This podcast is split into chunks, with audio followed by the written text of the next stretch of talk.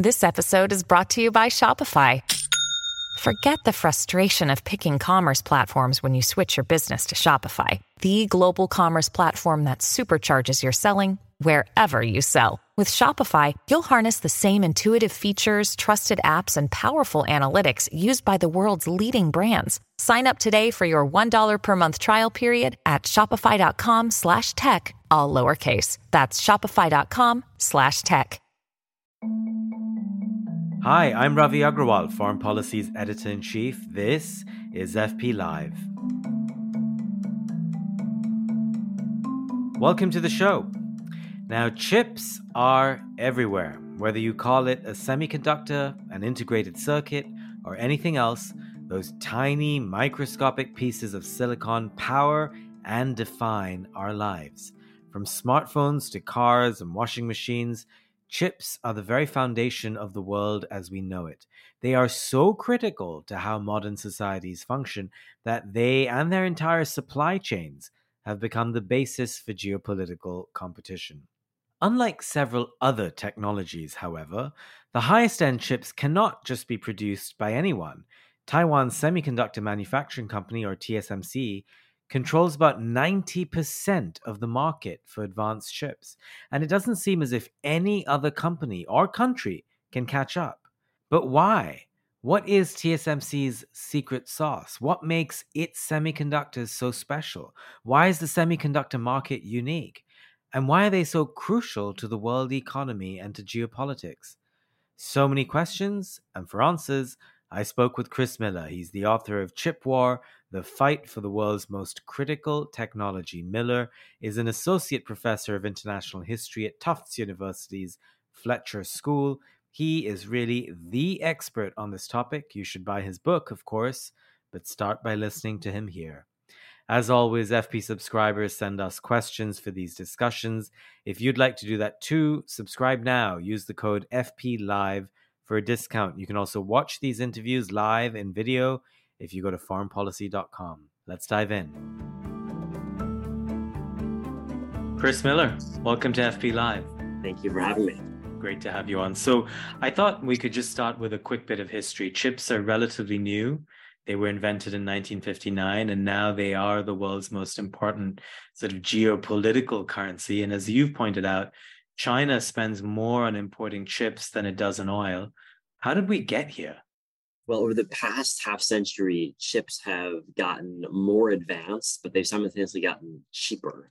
And what that's enabled is the application of computing power to all manner of devices. And so it's not just smartphones or PCs that have chips inside, it's almost everything with an on off switch from dishwashers to cars to coffee makers. And so the entire world economy depends on access to chips, but producing them is enormously difficult. And there's just a couple of companies in the world that have the requisite technology and production capacity to make advanced semiconductors and to produce the specialized machine tools that are needed for that manufacturing process why can't everyone try to make this you know just the way you know so many countries make their own cars. So many countries make their own washing machines.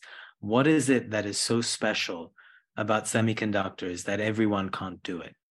Well this is the hardest manufacturing that humans have ever undertaken. If if you go to the store and buy a new smartphone open it up the primary chip inside of which there will be dozens of chips but just the most important one will have around 15 billion microscopic transistors carved into it. And a transistor is just a switch that turns circuits on or off. But to fit 15 billion of them on a chip the size of your fingernail requires each one of them to be roughly the size of a coronavirus. So manufacturing 15 billion virus-sized devices is the hardest thing we've ever done. It requires extraordinary precision, extraordinary accuracy, and brutally expensive manufacturing processes. And that's why there's just a couple of companies in the world that can produce this type of cutting edge semiconductor.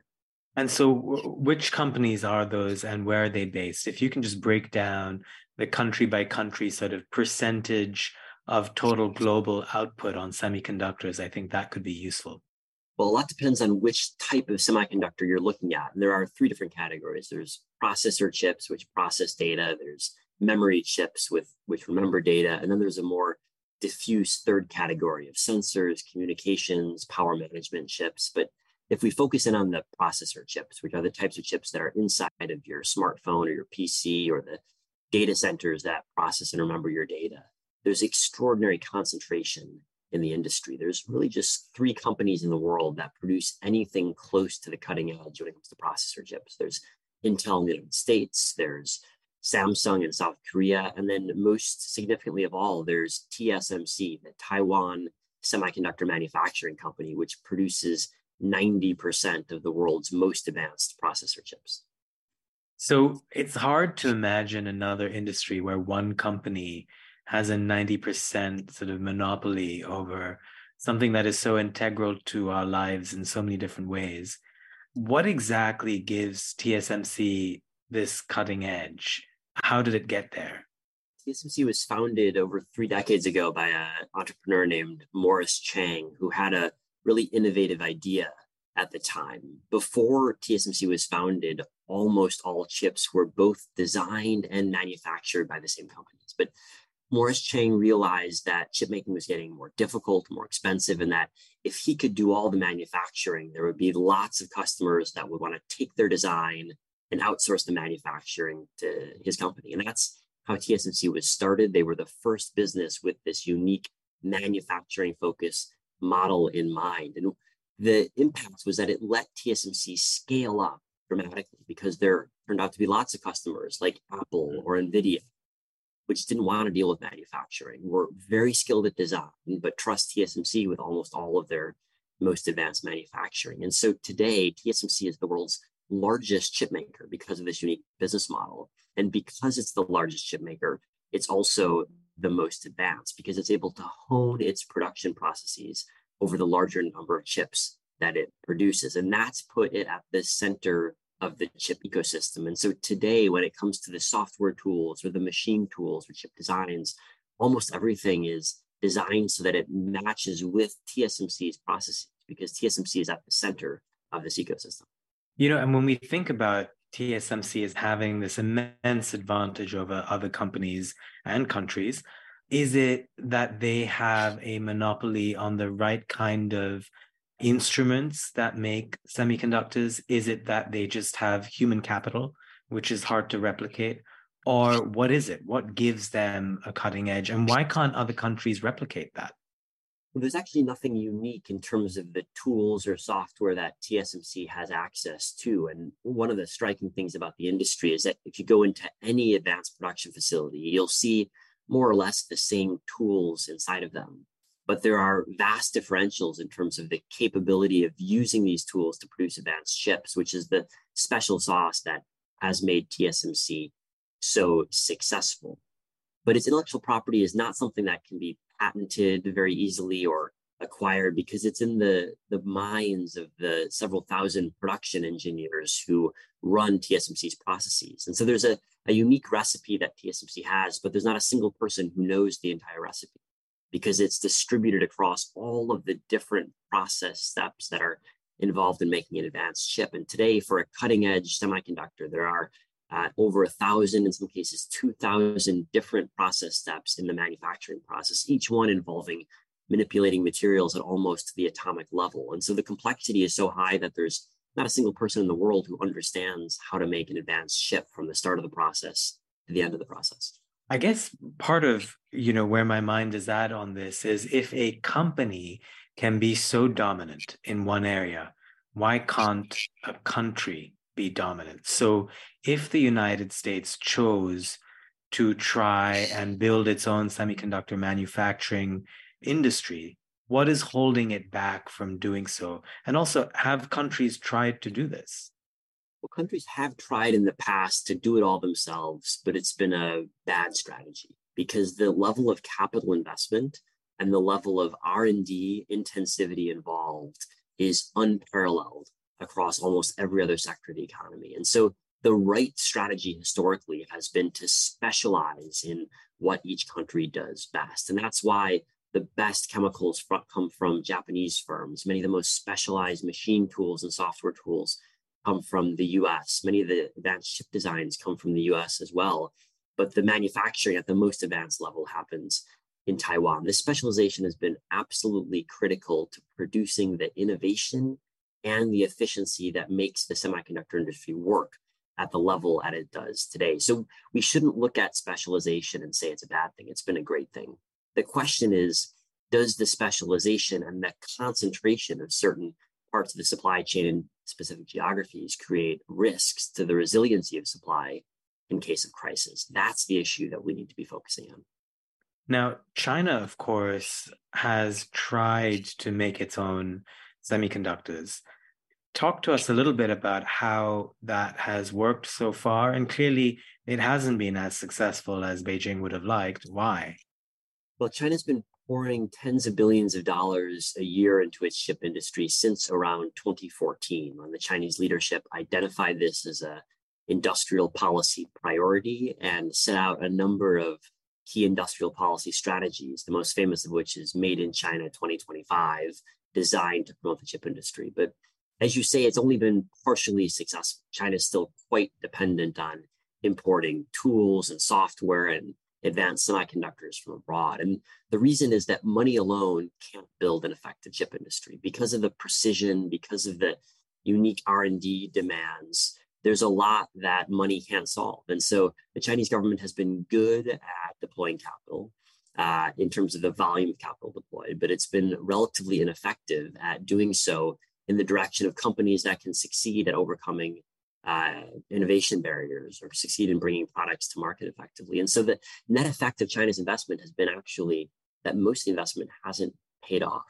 Uh, and China spent a lot of money without getting much of a return on that investment. Now, the scale alone of China's investment and of the Chinese domestic market means that China is going to begin to reshape the chip industry as it focuses more and more. And so that's what sparked the response from the US, from Japan, and from other countries uh, to China's focus on the industry. But we shouldn't assume that China has an easy pathway for catching up because China's been trying to catch up for the last decade and it still remains fairly far behind.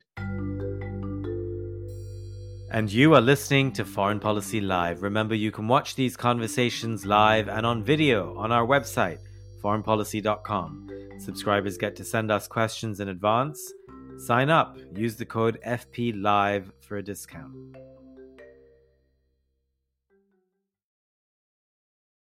Add a little curiosity into your routine with TED Talks Daily, the podcast that brings you a new TED Talk every weekday. In less than 15 minutes a day, you'll go beyond the headlines and learn about the big ideas shaping your future. Coming up, how AI will change the way we communicate, how to be a better leader, and more. Listen to TED Talks Daily wherever you get your podcasts. Ryan Reynolds here from Mint Mobile.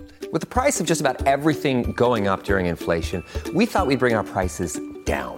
So to help us, we brought in a reverse auctioneer, which is apparently a thing. Mint Mobile unlimited premium wireless. Have to get 30, 30, bit to get 30, bit to get 20, 20, 20, bit to get 20, 20, bit to get 15, 15, 15, 15 just 15 bucks a month. So, Give it a try at mintmobile.com/switch. slash $45 upfront for 3 months plus taxes and fees. Promo rate for new customers for limited time. Unlimited more than 40 gigabytes per month slows. Full terms at mintmobile.com. Chris, I want to put a pin in sort of US China competition here and just come back to companies for a second and you'll see why. So with TSMC, they're clearly, you know, a market leader in a way that gives them a monopoly on chip making. Is that something that's going to last? So what are the things that could happen that would lead to TSMC not being the global leader in the future? And is that something that is even possible? Well, it's certainly possible that TSMC could slip up, and leadership in the chip industry is particularly hard to maintain because of Moore's Law, which demands that every two years the computing power on a cutting edge chip will double, which is an extraordinary advance in capabilities that it's very difficult for companies to keep up with. And so TSMC has to, on a very regular basis, roll out dramatically improved manufacturing capabilities, which is something that it's done very well at in the past, but there's no guarantee it will keep succeeding in the future. And it does face competition from Samsung, from Intel in particular. But I think if you ask around the industry, most people would bet on TSMC's continued success, both because of their track record at delivering and because of their scale and centrality in the chip industry, which give them a leg up relative to their competitors. How important again is human capital here? So were Samsung to throw a lot of money to say, you know, we'll triple your salaries, all of you engineers at TSMC, and there's a bidding war, and Intel jumps in as well, and then another government somewhere else jumps in and says, you know, we'll pay more than all of them, and we'll give you all these other perks. Have people tried to do that? Would that work? Well, the best example of firms that have tried to do that are actually Chinese firms, which have spent much of the last decade and a half hiring uh, Taiwanese chip engineers with uh, the prospect of two, three, or four times the salary they'd make in Taiwan. And this has led to some improvements in uh, Chinese chip makers, but it's been far from a panacea. I think the reason is that it's it's not just about hiring one or ten or uh, 20 engineers. You need an entire R&D process and then an entire manufacturing process to work almost perfectly. And that requires organizing, managing hundreds of thousands of engineers effectively. And so there's no one single group of people who has unique knowledge uh, that can transform a company's chip making process. You need the entire system uh, to work well. And that's why, although you see a lot of movement back and forth between engineers from different companies, there's not any individual engineer with the type of unique knowledge that can, on his or her own, transform a business. Wow. And so it seems very decentralized in that sense. Does that make the chip making industry unique? Is it different from, say, manufacturers of fighter jets or aircraft carriers or other things that seem so complicated to a layperson like me? I think there are two things that make the chip industry stand out from all others. The first is the capital intensivity, the cost of building a new factory. A, a new chipping facility will cost $20 billion. That's twice the cost of an aircraft carrier. They're the wow. most expensive factories in human history. Nothing else uh, comes particularly close. And so that means that startups aren't able to compete in this industry. There's there's not a chance you're going to raise $20 billion for a, a startup in the chip making sector. I imagine, Chris, when you build, I don't know, a factory or a foundry for an aircraft carrier, you're good to go for decades, right? Whereas with a chip making factory, how long does that you put you put in the 20 billion dollars? How long does that keep you in the game? Well, that's exactly right. Because of Moore's law, there's a relentless push towards new technologies. And so a facility that's cutting edge will in a couple years time be uh, far behind the cutting edge. And so if you look at companies like TSMC or Samsung or Intel, they're constantly investing this sum every year or two to build the next generation facility. And they have to do that because the technology is racing forward. Let's move now a bit to the geopolitics of chips and the chip wars, as it were, to use the title of your book. When the United States passed uh, its CHIPS Act last year, its goal was to, you know, try and ensure that China wouldn't have a leg up in in semiconductor manufacturing and really wanted to cut it off from supply chains around the world. Do you think that is working so far? And is that a good way of trying to have a country sort of maintain some sort of supremacy in this area?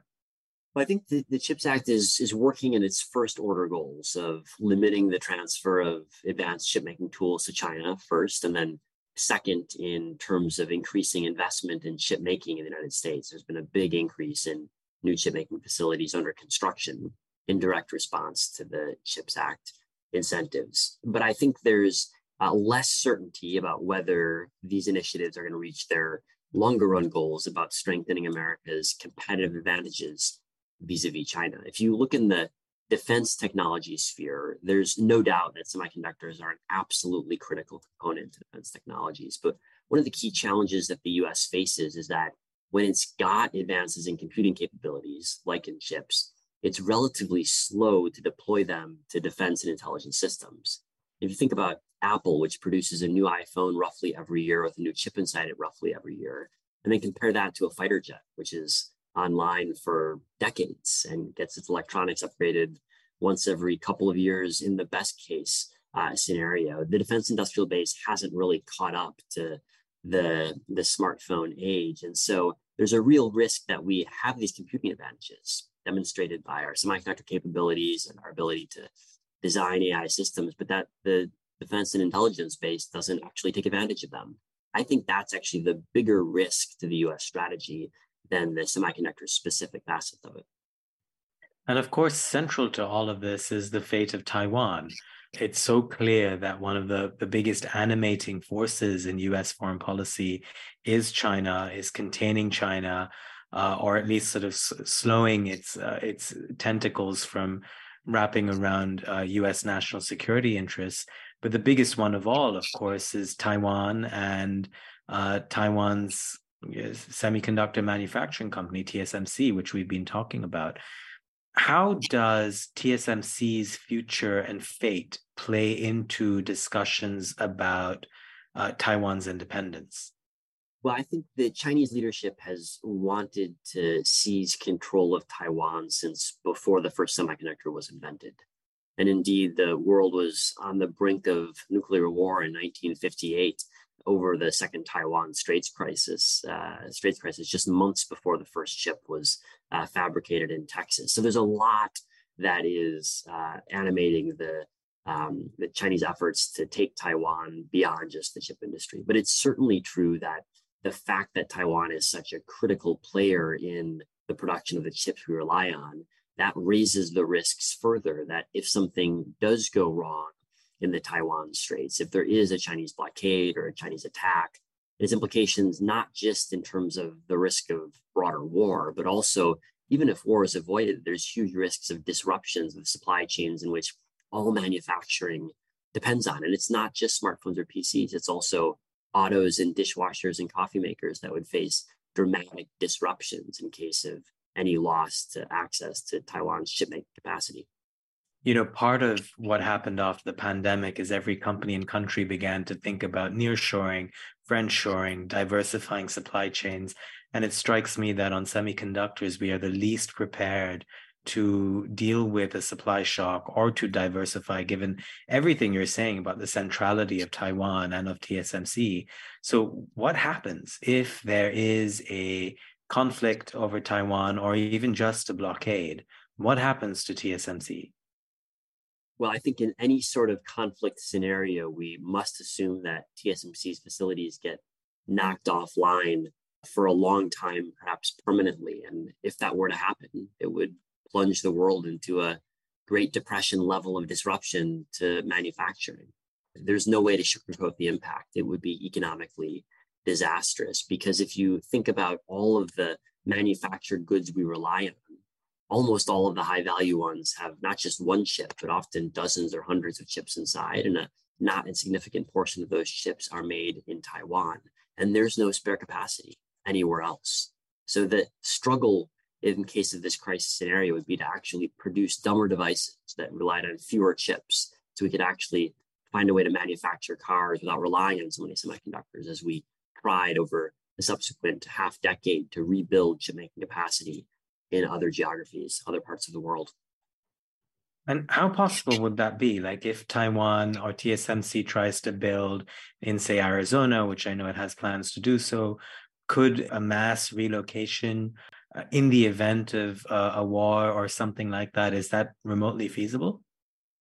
Well, even if you suppose you can get the personnel out of Taiwan, you can't get the machines out of Taiwan in a crisis scenario. And the machines are absolutely critical. 70% of the cost of a chip making facility is the machine tools. These are the most precise and complex machines ever produced. And there's just no way you're going to ramp up production of the machine tools required to replace those that were deployed in Taiwan. It's already the case that the machine tool companies book out their production over 12 months in advance. So there's no spare capacity in the machine tool production either, which is why if we needed to ramp up production of semiconductors outside of Taiwan, it's not something we could do very quickly. Where do you see the chip wars heading five, ten years from now?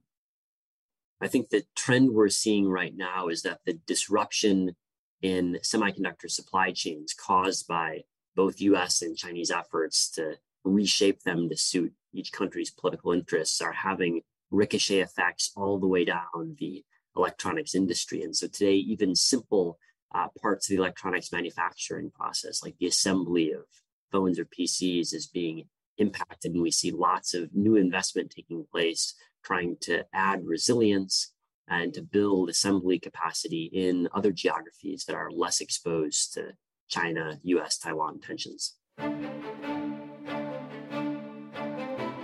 And that was Chris Miller, the author of Chip War. Next week, we're going to look at the US India relationship. These are the two largest democracies in the world. They are big economies with large populations, and they have a lot in common.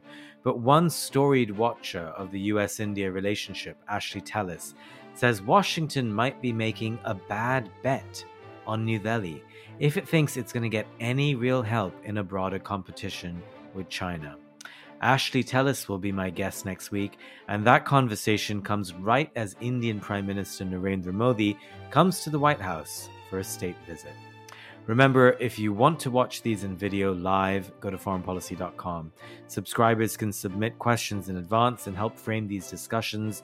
They can also see who else we have coming up on the website. Sign up and use the code FPLive for a discount. I'm Ravi Agrawal, FP's editor in chief. I will see you soon.